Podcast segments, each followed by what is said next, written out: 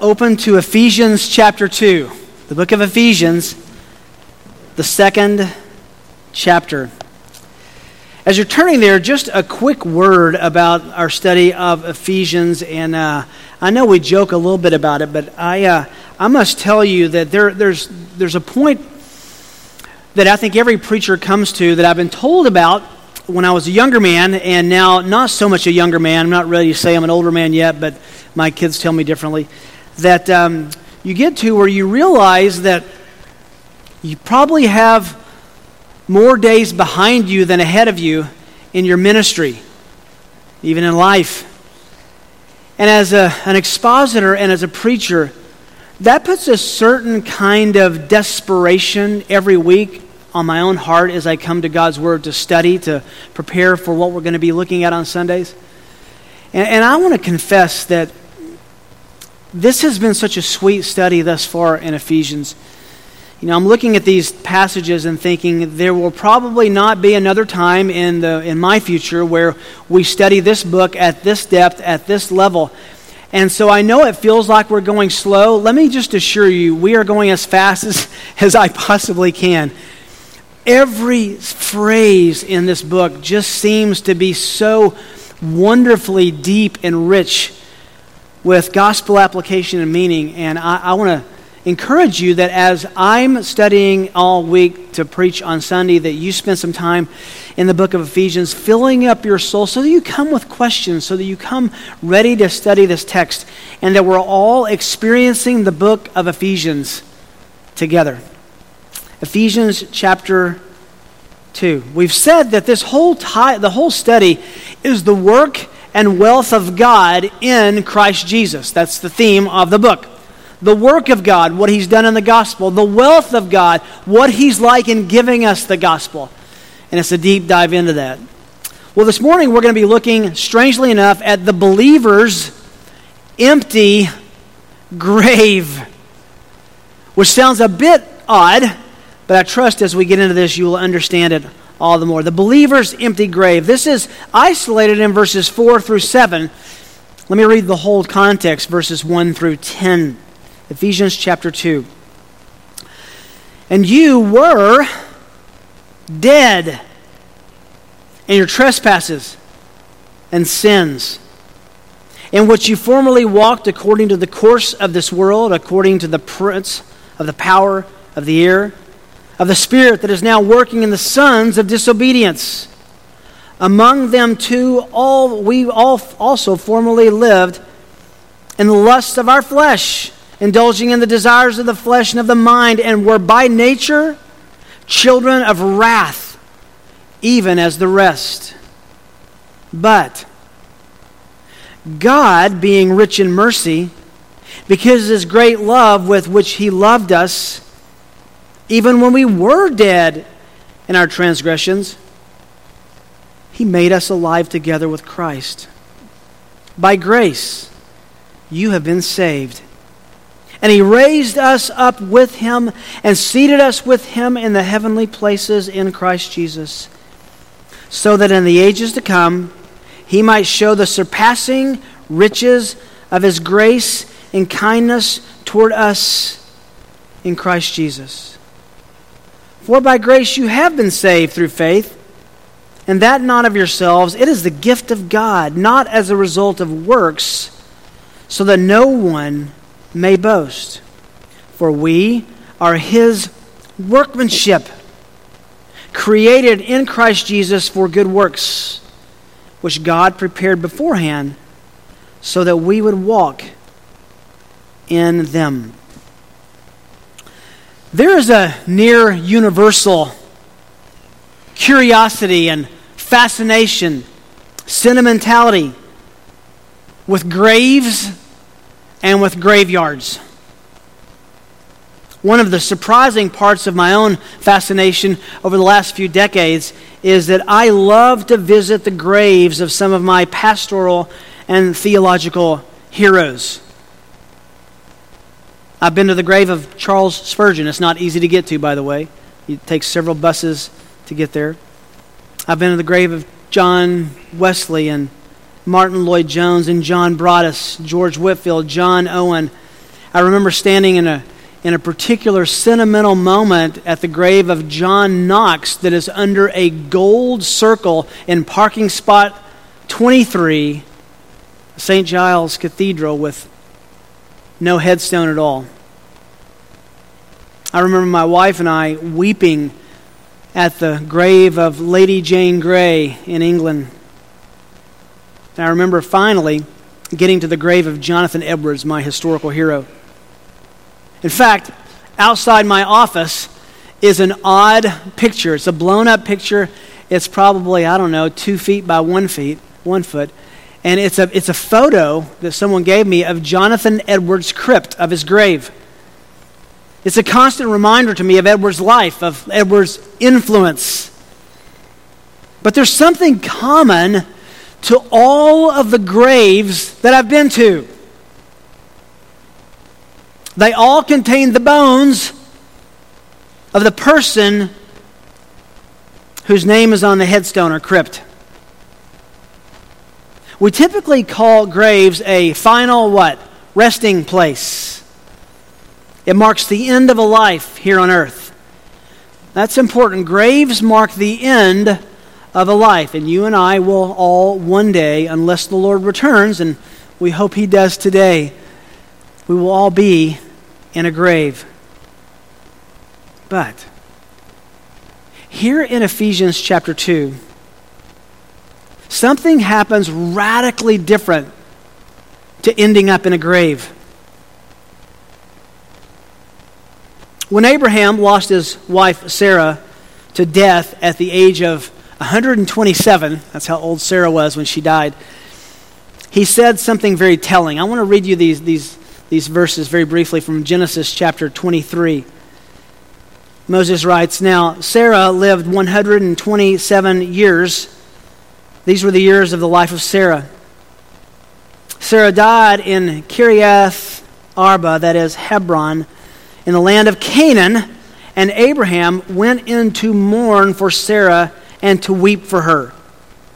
Then Abraham rose from before his dead, from the body of Sarah, and spoke to the sons of Heth, saying, I am a stranger and a sojourner among you.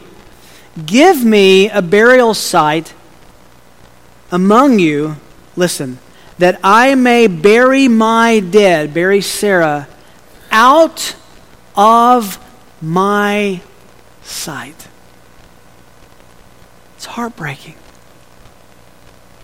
He's burying his bride, he's burying Sarah, and he had had the body for some days and wanted to bury Sarah out of his sight. That's what graves do. Death meant the end and he wanted, he needed to bury her out of his sight. In Ephesians chapter 2, verses 1 to 3, Paul tells us that every person ever born is spiritually dead. We are in a spiritual graveyard, in our own graves, as it were. In verse 4, as we saw last week, we come to those wonderful words that though we were spiritually dead, but, but God did something. He did something about our death. Said another way, think about Abraham. God did not bury us out of his sight. He didn't put us away from his vision, away from his focus to bury his sorrow. Instead, God performs a miracle of eternal significance by making the dead come to life. He saves us from spiritual death. We call that reality salvation, saved. We're saved from the wrath of God? Yes, we are. We're saved from the devil and his influence? Yes, we are. We're saved from our own sin? Yes, we are. We're saved from our own internal influences? Yes, we are. But we are also saved from being dead after describing our spiritual death in verses 1 to 3, here in verses 4 to 7, Paul now points us to the gift of life called salvation. We're going to break down verses 4 to 7 together and discover three reasons to be amazed. You can, you can even say freshly amazed by God's gift of salvation. That's what Paul is doing here. He's showing us the contrast between what an unbeliever is and what a believer is, the contrast between being dead and being alive, between eternal wrath and destruction and hell and eternal joy and blessing and heaven. And he gives us three reasons to be amazed by God's gift of salvation. And I think if Paul were here this morning and he were covering these verses and telling us why he wrote this, he would say, really simple, I, I want you to be amazed at the amazing gift of God in salvation. Let me give you three reasons. The first reason, by the way, is in verse 4 because of what God is like. And full disclosure, we covered verse 4 last week. It was the only thing we did was verse 4. It was so rich and so full. Let me review that for us. The first reason to be amazed by God's gift of salvation is God Himself, what God is like. He is the God of salvation. He is a saving God. He is good and He does good. And we meet that after looking at our wretched state in verses 1 to 3. But, verse 4, but God, but God, ho de theos, which interestingly in the original says, but the God. We don't call God the God. But it's important the way he says that. The only true and living God. But God. And then he tells us a little bit about God in two parenthetical expressions being rich in mercy, and because of his great love with which he loved us. Notice that verse 4 simply highlights what God is like. Paul points us back to him. Before we see the the work and wealth of God, we see the character of God. Verses 5 and 6 highlight what God has done, and verse 7 is going to inform us of what God will do. But here we see what God is like. By the way, if you keep fast forwarding in this big sentence, in verse 10, we're going to see the result of God's wealth and work in Christ and what the expectations are for you and me to live in that reality. Now, as we've noted before, the main subject in this opening paragraph, in the English, we, we, we make really neat sentences with subjects and predicates, with subject and verb and predicates, and, and it looks so, so tidy. But it, it's a little bit more complex and I think richer in the Greek, where the first subject in the whole sentence doesn't come until the word God in verse 4. And the first main verb doesn't happen until verse 5 and the main verb, we'll get to in a minute, is made us alive. God made us alive. That's the point of these 10 verses. God made us alive. Which is not that important until you understand that you were what? Dead. I love the introduction of this main subject with theological, grammatical drama, but God, but the living and true God.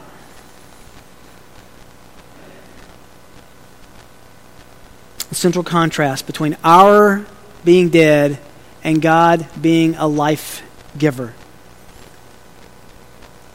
I told you last week that Paul explains this reality to the Colossians with the idea of spiritual rescue. Colossians 1:13 For God rescued us from the domain of darkness. We found out we're under the prince of the power of the air in verse 1. He rescued us from the domain of darkness and transferred us into the kingdom of his beloved son in whom we have redemption, the forgiveness of sins. What would make God want to rescue rebels? What would make him desire to raise the spiritual dead? Why would God do this? Verse 4 tells us because of what he's like, because of how he is.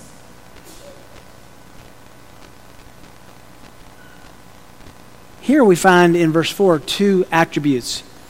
We've looked at and studied many times the attributes of God. That's one of our books that we're reading as a church this year is The Identity and Attributes of God by Terry Johnson. Excellent book two attributes of God just explode out of Paul's mind as he sees what God did in contrast to our spiritual state.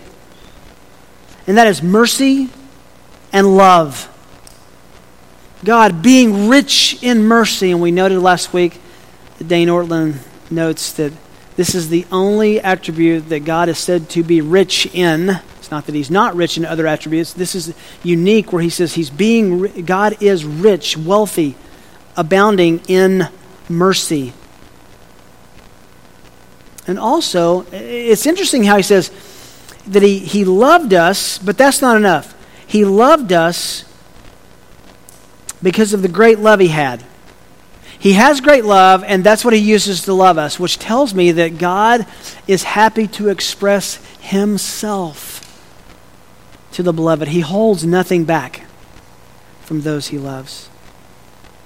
Now, we noted last time, and we're going to pick it up a little bit more intently today. There are three workhorse words in this, this sentence, 1 through 10 Eleos, agape, and charis. Eleos is mercy. Mercy is not giving what we deserve. We deserve punishment. We deserve hell. God doesn't give us that, but instead, God gives us grace. Grace is giving us what we don't deserve. Mercy is not giving us what we do deserve. And the motive is said to be for that expression of rich in mercy and the expression of grace in the next verse by grace you've been saved. I love the because in verse 4 because of his great love with which he loved us. The love of God. Point us to God. And we said last time that God's love is an undying commitment to do what's best for the beloved no matter the cost or sacrifice. God's love is simply an undying commitment to do what's best for the beloved, the one loved, no matter the cost and no matter the sacrifice ultimately expressed in the cross, right? And we said also that God does not love us because He saved us. He saved us because He loved us. That's important. He looked at us in our wretched condition of verses 1 to 3 and loved us with a great love that he possesses in his character. Back in chapter 1, verse the end of verse 4 and verse 5 in love he predestined us to adoption as sons through jesus christ to himself he did that because of his love Last week we looked in verse 4 at the three dispositions of God's saving nature. He's astonishing in his response to us, but God. He's rich in mercy toward us, and he's great in love to us. And that's all review. Now we come to verse 5, and we meet the second reason to be amazed by God's gift of salvation. Not only because of what God is like, merciful and loving in verse 4, but now because of what God did, what God has done in the past.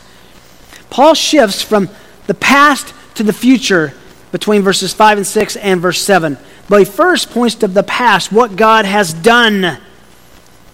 Verse 5 He was merciful, he was loving, even when, and now he grabs those first three verses, we were dead in our transgressions.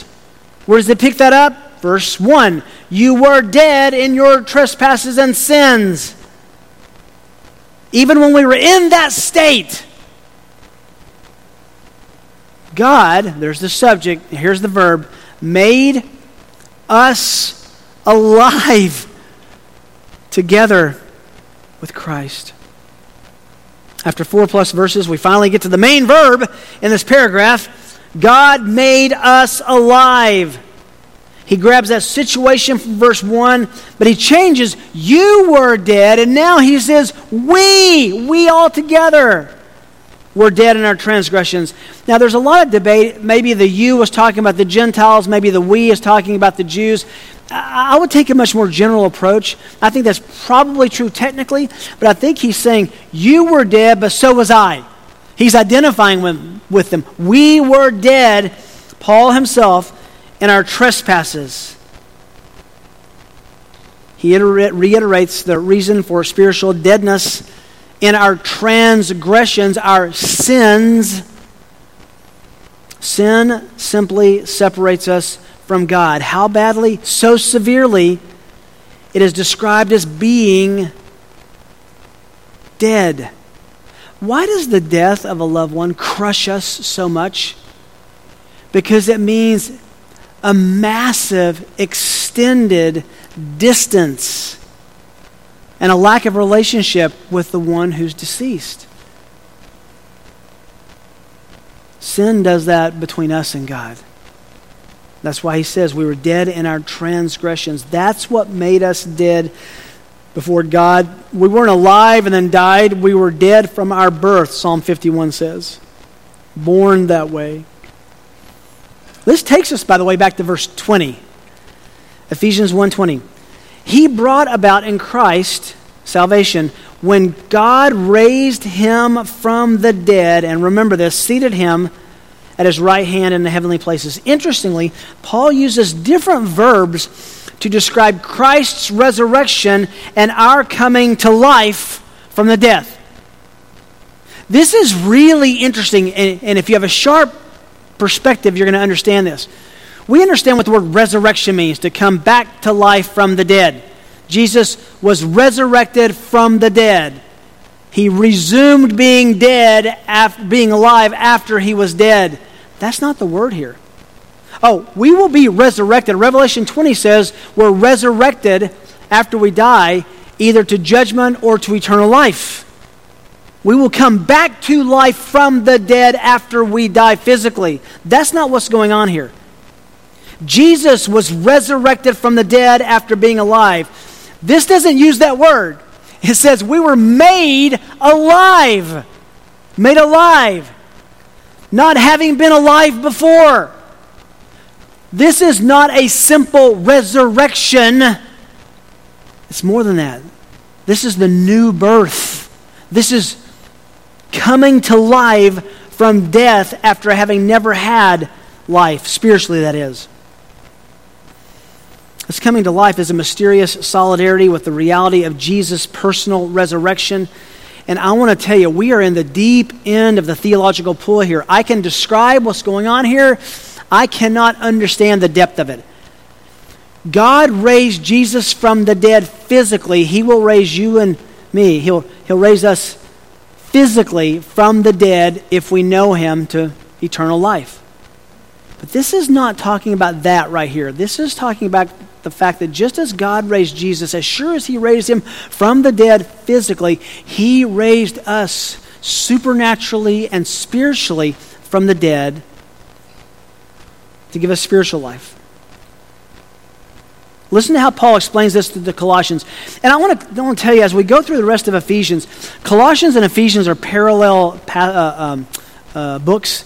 There, there's so much overlap between the two that we're going to kind of borrow back and forth to give some fuller meaning and explanation. Colossians 2.12 having been buried with him in baptism that just means associated with him in, in our baptism in which you were also you also were raised up with him through faith not physically through faith in the working of god who raised him from the dead. Same idea. Just as physically god raised jesus from the dead he does the same for us spiritually the accent here is on God's work.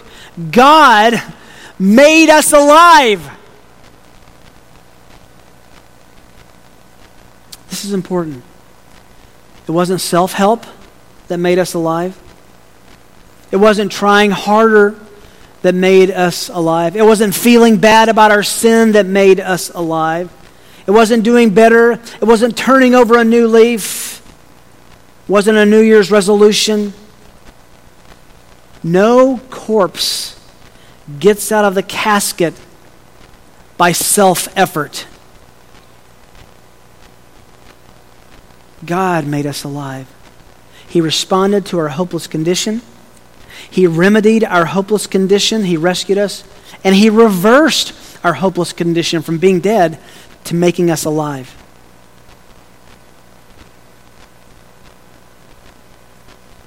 How do you know you're alive? We're, we're going to get to this next week. You know you're alive because by grace you have been saved through faith. You know you're alive because you believe the gospel. But verse 5 is interesting, and, and I had such a wonderful time reading a dozen plus commentators on this next phrase here in verse 5. You, you may have it in parentheses in your, in your Bible. By grace you have been saved. See that? Why is it in parentheses? Because it's, it's, it really is parenthetical.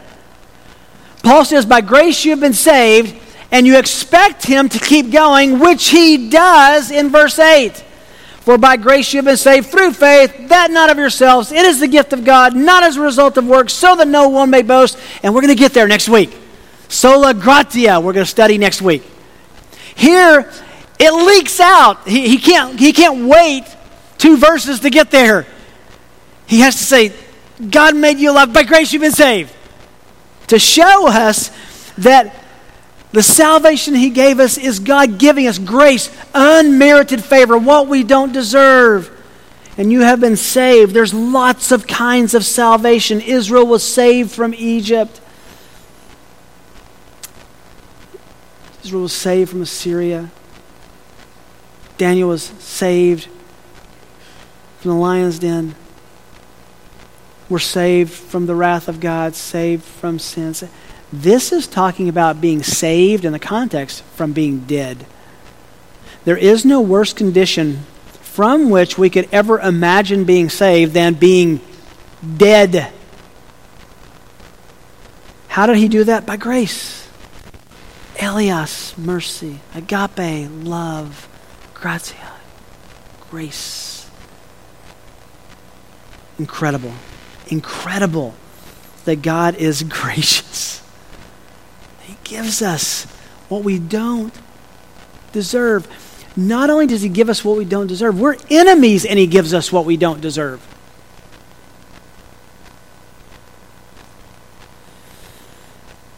A few weeks ago, I was downtown and uh, was stopped at a red light, and I, I, sometimes there, there are folks asking for money at some of these red lights. I, there was a gentleman there. I didn't see him. He was over kind of behind a, a, a post, and I was sitting there. I wasn't paying much attention, and he came up. The the light turned green, and he I don't hear very well, and so he's I think he was asking for money. He's, he's being a little upset about it, and and uh, um, I, I needed to go. The light had turned green, and he saw that I was pulling off, and he spit on my windshield. And I was mad. There was something that came up in me that I, I have hoped would was executed in my love for Christ over the years. It's still there in seed form. And I just thought, I'm going to put this thing in park and we're going to go tango right now, which was not the best thing a pastor should do. Um, it just did things in my heart that I didn't like. Well, I had to drive off. There were cars behind me. I couldn't even you know, interact with them or deal with them. And I have this stuff on my windshield. And then I realized how wicked it was that I was mad at him and realized that every time I sin, I'm spitting in God's face myself. And God, in my wicked condition, gave and gives kindness and grace, withholds what I deserve in mercy. And I was very convicted.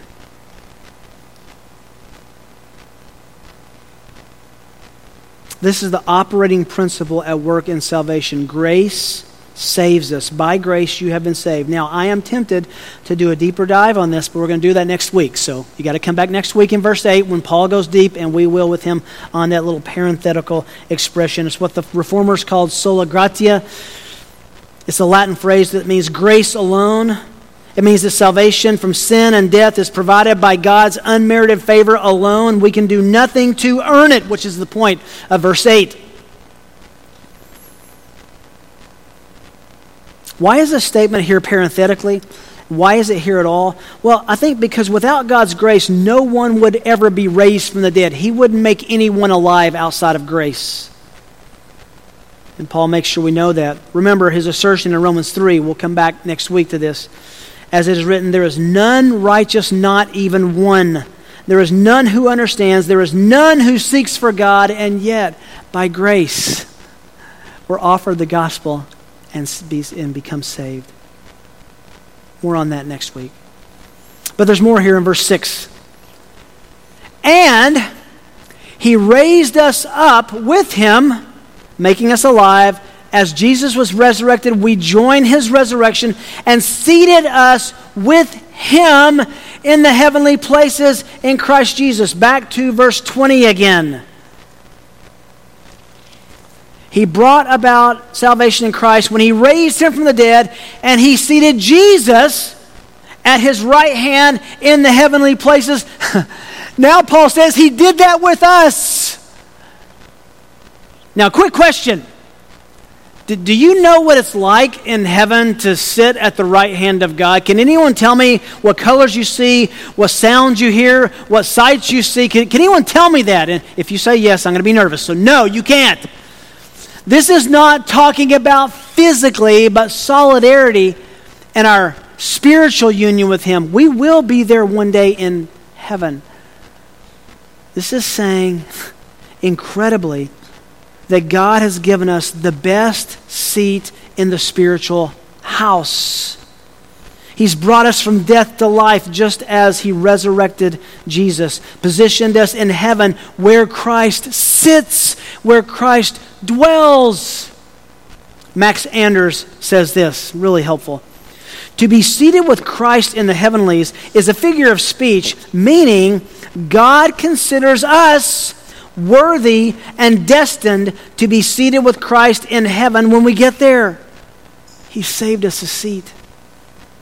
God has decided to do it, and it is good is as good as done.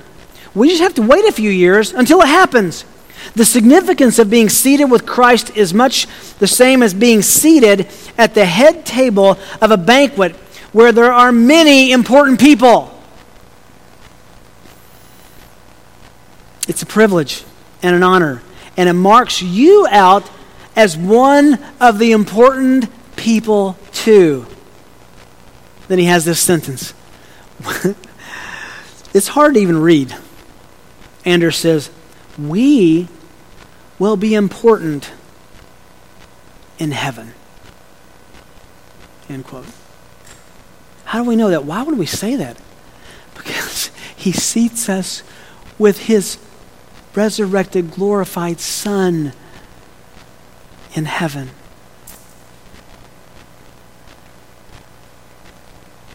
Jesus himself said this to the Laodiceans in Revelation 3 He who overcomes, I, Jesus says, I will grant to him to sit down with me on my throne,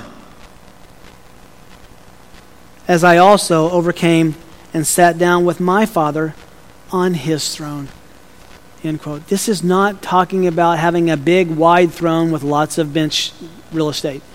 This is talking about being seated in a place of honor and importance. I, I just, I don't even have a category for that. This is practical and this is helpful, not because of where we will be one day, but look at the phrase in verse 6 with Christ. That's what makes it important, is that we will be seated, doesn't matter where, doesn't matter how honored, we will be seated with Christ. That's what God has done. He's made us to sit there spiritually, one day physically. He saved us from our sins and made us alive from the dead if we believe. Why should we be amazed at the gift of God's salvation? Because of what God is like in giving it to us. Secondly, because of what has done, what he has done. And thirdly, because of what God will do. Th- this, this even gets almost crazy, unimaginable, wonderful. So that, now in the Greek, that's a hina clause. Hina clauses are purpose clauses. They, they happen because it, it means this is what is the result. So that in the ages to come, he might show the surpassing riches, the overwhelming wealth of his grace in kindness toward us, there's the grace, in Christ Jesus. Everyone, everyone likes to show off. I, am sorry, that's just part of who we are. We, li- we like to show off about all sorts of things. If you will get near Kim or me anytime in the next few days, you will likely see a picture of our grandson. We, we just, sh- how's life? Can I show you, Charlie? You know, what'd you have for lunch? Can I show you, Charlie? What did you do yesterday? Well, I know what Charlie did. It's just, we like to show off. All of us like to show off something. Not all showing off is pride, by the way. Sometimes it's a true and genuine sharing of something special. Let me give you a perfect example. A few weeks ago, our church graciously honored Kim's and my ministry here at Mission Road Bible Church for the past 10 years. Thank you again for doing that sweet day of celebration. And at that celebration, you gave me a, an original copy of a sermon manuscript from Charles Spurgeon with his own personal handwriting and notations and edits to the manuscript. It is a lifelong treasure. By the way, we're, in the process of getting it hung right now. We're actually going to paint the wall before we hang it. Thank you, Myral. And uh, when it's hung in the office center, you're all welcome to come by and look at it. It'll just be out here. We're putting it in a place outside where the sun, I'm being pretty protective of this, outside where the sun comes in because I don't want it to fade it. So we've put some thought into it. Well, think about this. For me to display that treasure, is that showing off anything I've done? No, not at all. It is to point to something someone else did and not to me at all. Here's something amazing here in this verse. I don't even have the language for this. God shows off what he's done in us. God is putting something on display that he has done and he will do. This is not pride, it is his glory. Notice two things here in verse 7. First, he says, In the ages to come, he might show the surpassing riches of his grace and kindness toward us in Christ Jesus. In the ages to come. We're going to be trophies. Believers are trophies of God put on display as believers. But here's the question Who is God displaying or showing us off to? Did you ever think about that? Who, who gets to see this and say, wow? Well, there's some options. It could be the angels, and that would be a good uh, uh, um, uh, estimation of what this means. In 1 Peter 1 12, the angels, angels long to look into the glories of salvation. So, no doubt part of it is God showing the angels, look what I did. They didn't get that chance. They were never offered grace or mercy. The angels that fell became demons and were never offered salvation. So the angels now look at God doing salvation with us and go, wow. So he's going to be showing us off to them. Sure. Also, the devil and the demons. In chapter 4, verse 8, Paul will tell us that God led captive a host of captives. He rescued us from the domain of darkness, we've learned. So it's showing off and spiking the ball that the devil doesn't win. But we also can say he's showing us off to other believers. Yes, we will be forever amazed at our salvation and that of every other believer. Look at back at chapter 1 verse 6. We will be to the praise of the glory of his grace.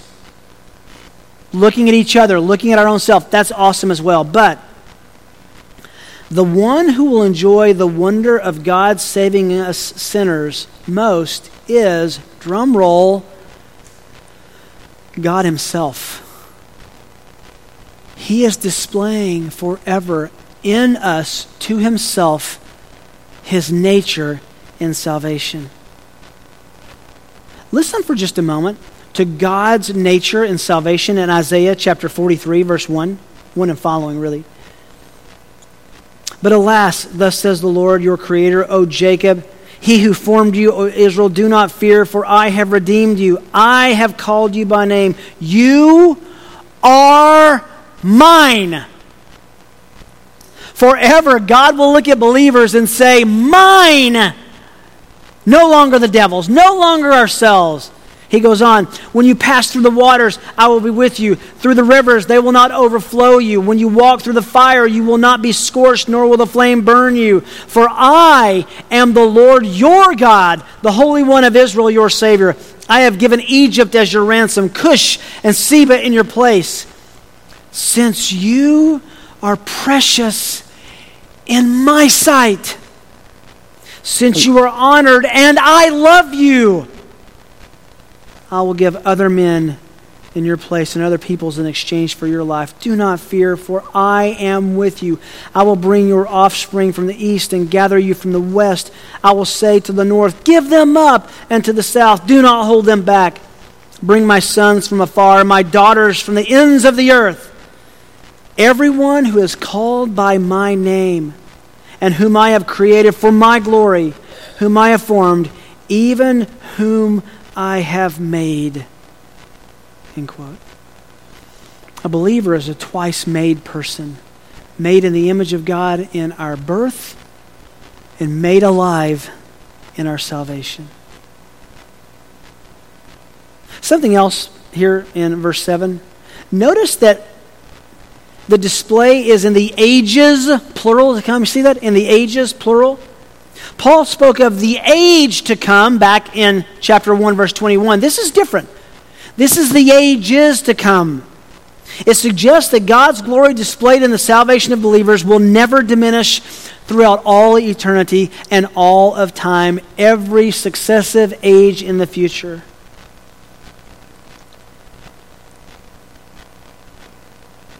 And then the last in the verse the riches of his grace in kindness toward us in Christ Jesus. That reminds us in chapter 1 that he predestined us according to the kind intention of his will. And in 1 verse 9, according to his kind intention which he purposed in him. God is kind. God is kind. Isn't it easy for us, because we can be so self condemning, to project on God that He is unkind, unloving, impatient?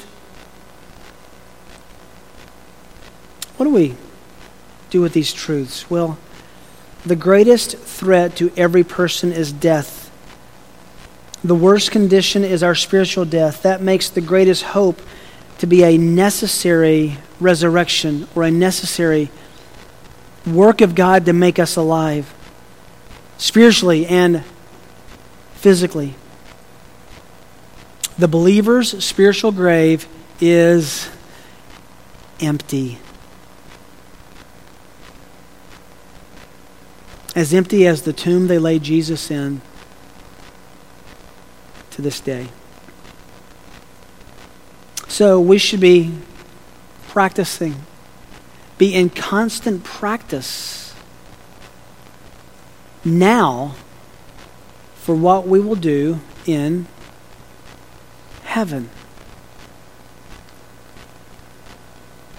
I was thinking about this passage this week. It drew me to Revelation chapter 9, excuse me, chapter 7, verse 9. John says, After these things I looked, and behold, a great multitude which no one could count from every nation and all tribes and peoples and tongues, everybody, standing before the throne and before the Lamb, clothed in white robes, and palm branches were in their hands, and they cry out with a loud voice, saying, Salvation to our God! Who sits on the throne and to the Lamb. It's not saying God gets saved, it's saying salvation belongs to, is credited to God. Then in verse 11, and All the angels were standing around the throne, around the elders and the four living creatures, and they fell on their faces before the throne and worshiped God, saying, Amen. Blessing and glory and wisdom and thanksgiving and honor and power and might be to our God forever and ever. Amen. We sing several songs that speak of salvation being our song. Is salvation the song that your heart sings? Can I just speak to you as a believer if you know the Lord Jesus? Do your affections need to be rattled a little bit this morning with gratefulness and thanksgiving that you're dead? and God made you alive. We are truly to be amazed by grace. It's easier to sing Amazing Grace than it is to be amazed by such grace. We need to be amazed by grace. We're going to start studying that next week. I have no promises how long it'll take us to get through that. But we need to be amazed by the work and the wealth of God in Jesus Christ. If you know him, we know why we were to be amazed. Let me invite you, if you're if you don't know Christ as Lord and Savior, my my begging plead to you is don't leave without thinking about your condition as a dead man or woman before God. Let us lead you to understand what it means to become a Christian, to be a son or daughter of God, to worship Him, and have your life recalibrated today.